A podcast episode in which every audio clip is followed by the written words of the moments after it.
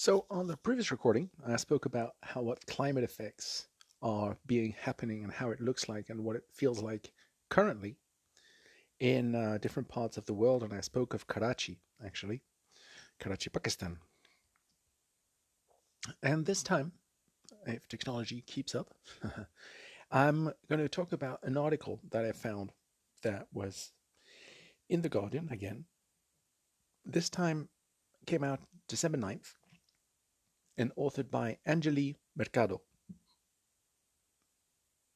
The title of it is Frost, Heat Waves and Wildfires. The climate crisis is hitting the wine industry hard. Now, do you remember, in the previous recording, we were in Karachi. So today, we're going to talk about a different part of the world. And there's a reason I pick it. Most people associate the United States with all kinds of things, from technology to Hollywood and New York. And every once in a while, something else gets thrown in. But there's a very large agricultural industry. And it has to be large because the country's huge. And so is the nation. I like to say it, sorry. But here's an article for you. And it talks about Oregon.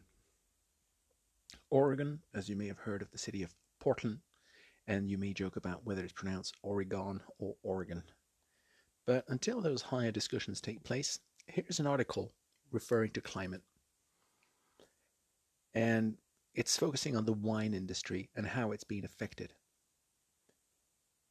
As the climate crisis intensifies, the wine industry is increasingly vulnerable, and growers across the world are scrambling to find solutions. Summer 2020 was a rough year for Hopewell Wines owner, Mimi Casteel. Wildfires spread throughout Oregon, not far from land that she leased to grow more than 20 acres of grapes.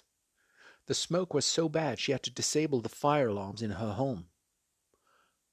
A grey cloud loomed in the distance for days. The fires were not super close, but we were severe enough. Burned long enough that we were in very thick smoke for more than a week. Casteel said at the time she was selling about 80% of the fruit she grew, but last year's wildfire caused smoke taint, where grapes absorb smoke, affecting the quality of wine they produce. She lost all of her big clients, she said. They walked out on their contracts. Casteel had no smoke insurance to cover these losses, which she estimated to about $300,000. In the 1960s, when Oregon's wine industry started to grow significantly, the historically temperate state seemed like the ideal place for growing grapes for a variety of wines, such as Chardonnay and Pinot Noir. But, said Casteel, almost as soon as that identity was starting to be recognized, we were facing a loss of that. The impacts of the climate crisis are making the industry much more precarious. The total area burned during the 2020 wildfire season was among the largest in Oregon's recorded history, according to the Oregon Climate Assessment published in January. The report projected that temperatures would continue to increase and wildfires would get bigger. It's a story that's playing out globally. Grapes for winemaking are grown across the world, including countries in Europe, South America, and Africa. But as the climate crisis intensifies, bringing increasingly severe wildfires, warmer summers, milder winters, as well as unpredictable frosts and rainfall, it is changing wine production. Grapes are among the most sensitive crops to climate changes. For some producers, warming temperatures have been advantageous, at least in the short term. Changing rain patterns, earlier springs and droughts are starting to push wine production towards the poles. There are vineyards as far north as Norway's Flatdal region, and vineyards in countries such as England have been thriving as Europe experiences warming temperatures.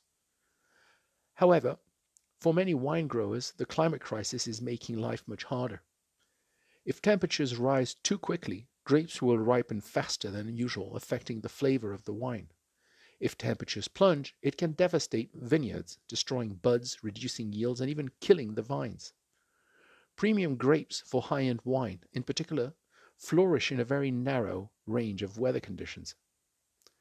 Nedad Trifunovic, the director of business development at Croatian wine and beer retailer The Wine and More, said making wine is part of his region's cultural heritage. The Balkan Peninsula has been producing wine for more than 2,000 years. Growers used to rely on regular seasonal changes and rainfall patterns, but that's changed. Trifunovic said, This past summer, countries across the Balkan Peninsula, including Croatia, experienced heat waves that lasted longer than they have historically. The climate crisis will also increase the frequency of droughts in Croatia, according to a 2021 study, which Trifunovic says is a challenge as growers in the country scramble to work around changing precipitation patterns. Even the oldest of vineyards are struggling with an abundance of heat and lack of rain, he said. Diana Snowden Seysses is based in Burgundy, one of France's most well-known wine-growing regions, where she works with her father-in-law making wine at Domaine Dujac. Her family owns and runs Snowden Wines in Napa Valley. Last year, her family's vineyards in California lost about half of its production to smoke taint caused by wildfires in the area, and producers in Burgundy saw an early spring that was followed by unseasonable frosts that damaged grapes on the vine. Domaine Dujac also lost some of its grape crop to the frost. Wine production in France is expected to drop by almost 30% this year. Snowden Seysses estimated that some of the vineyards around her lost about half of their grapes to the frost. The frost was an agricultural disaster and a natural disaster, she said, adding, "So it's not just heat, it's erratic weather patterns." Winemakers in the region are considering making changes in how they work with vines in the hope of saving future harvests, said Snowden Seysses. She described how some growers let a long shoot grow on the vine, and once growers know that spring has officially started and the frosts won't come back, the top of the shoot is cut off. This method can slow down the vine's growth so that fewer potential buds are lost to the frost. Snowden Seysses also said that Domaine Dujac is looking to plant fruit trees to provide better shade and humidity to protect grapes during unseasonably hot days. But there are challenges to implementing that method. Burgundy's vineyards are UNESCO protected, said Snowden Seysses. We have to ask for authorization for every single tree because it was not there before for UNESCO protection. But historically, there were fruit trees. In Oregon, Casteel has changed her setup too. She has downsized the vineyard to only 2.5 acres to ensure that the work needed to grow and then harvest the grapes can be done quickly. She has also invested in smoke insurance after seeing how vulnerable Pinot Noir grapes are to smoke taint. Casteel plans to turn her efforts towards white wine varieties. The scale of business is just altogether much smaller, she said. Climate-focused wine groups have sprung up in recent years to help producers in the industry navigate climate issues. The Porto Protocol, an international non-profit that aims to make the wine industry more sustainable, gives its members access to resources for tackling climate problems. Members can also learn from others, said Marta Mendonça, the manager at Porto Protocol. Those living in areas which have long experienced dry seasons and water scarcity, for example, can advise on irrigation methods or varieties of grapes that can thrive with less precipitation. There is no time nor resources to lose when it comes to fighting climate change. We have to fight as an industry collectively and collaboratively, Mendonça said. Right, well, we talk about open source when it comes to technology, and here we are talking about people who are doing well, you know, some people will say it's a commodity, but a lot of the new growers have smaller scale farms. And in particular in Europe, a lot of the times you need actual labor to go and take care of things. And it's a very fragile environment. To have smoke taint is actually much more of a disaster than one is. I mean, what you could really emphasize on how dramatic this is. To be a producer of a product of which the livelihood is dependent on, and suddenly to have a zero return or close to zero. Now, in agriculture, people do have these experiences, and one would say that it happens, but still, I mean, there's no kind or easy way here. It's a very tough challenge.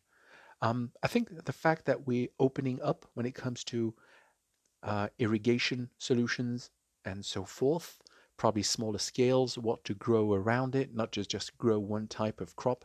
These are all very traditional methods that have been somewhat forgotten or lost, which are coming back. And I fully think that that last sentence with which this article is closed, there is no time nor resources to lose when it comes to fighting climate change. We have to fight as an industry collectively and collaboratively.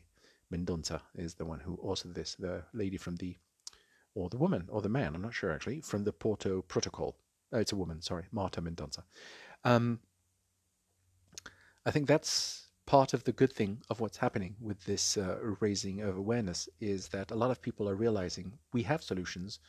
If we actually spoke to each other and found out what people are doing on the other side of the planet with similar problems, we could definitely find ways to adjust or try to make the pain a little less, and find solutions that would make the next 5 to 10 years economically sustainable, so that farmers can keep farming, for example. Thank you very much for listening, and until the next recording.